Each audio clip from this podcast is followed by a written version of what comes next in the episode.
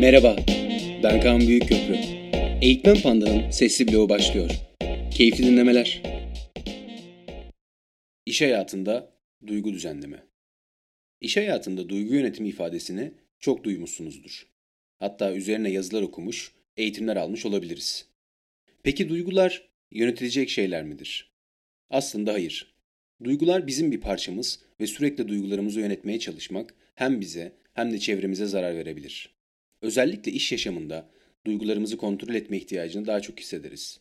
Örgütler duyguların uyandığı ve bastırıldığı yerlerdir. İş yerinde genellikle duyguların deneyimine ve ifadesine yer yoktur. İş yerleri soğuk ve rasyonel olarak düşünülür. Birçok kişi iş ortamında duyguları yansıtmamak gerektiğine inanır. İşe duygularını karıştırma. Burası profesyonel bir ortam. Duygularınla hareket edemezsin gibi bir sürü klişe laf duyarız. Ama hepimiz insanız. Duygular iş yerine doğal bir parçasıdır. Duyguları bastırmak doğruymuş gibi gözükse de işlevsel bir yöntem değildir. En çok da kızgınlık, can sıkıntısı, korku gibi olumsuz duyguların bastırılması gerektiğini düşünürüz. Aslında olumsuz olarak bildiğimiz bu duyguları yansıtmanın işlevsel olduğu noktalar vardır.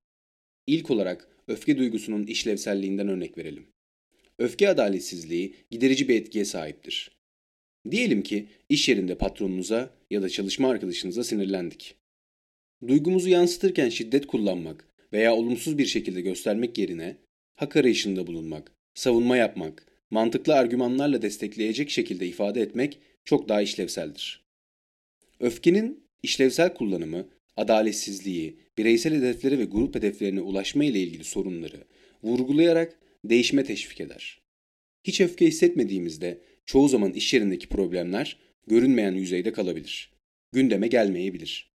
Öfke duygusu bu gibi durumlarda doğru bir şekilde düzenlenebilir ise bu görünmeyen ya da açığa çıkmasına fırsat verilmemiş durumların çözümünde aracı rolde olabilir. Öfkeyi bastırmak da bir duygu düzenleme yöntemidir. Ancak uzun vadede birçok sosyal sıkıntılara, fiziksel ve psikolojik sağlık sorunlarına neden olabilir. Bir diğer istenmeyen duygu olan korkunun yansıtılmasının işlevsel özelliğine baktığımızda dikkatli davranmamamıza, risk değerlendirmesi yapmamamıza, hatta risk alma konusunda daha iyi kararlar vermemize olanak tanıdığını görürüz. Korku duygusunun deneyimlenmesi çalışmaya motive edici olabilir. Fakat örgütlerde korku temelli bir iklim oluşmasından kaçınılması gerekir. Can sıkıntısı da iş hayatında sıkça yaşanan duygulardan biridir. Diğer olumsuz olarak nitelendirilen duygular gibi can sıkıntısı bir şeyin yanlış olduğunu işaret eder.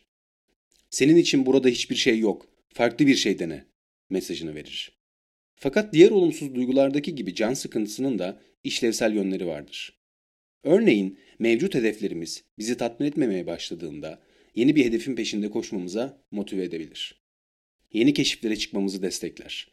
Bir diğer özelliği ise yaratıcı olmamız için bizi teşvik etmesidir. En yaratıcı olduğunuz zamanları düşünün. Kafamızın en rahat olduğu, işimize ara verdiğimiz, hatta boş kalmaktan sıkıldığımız zamanlar değil midir sizce de?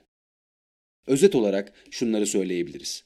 Duyguları tamamen olumlu ve olumsuz diye ayırmak zordur.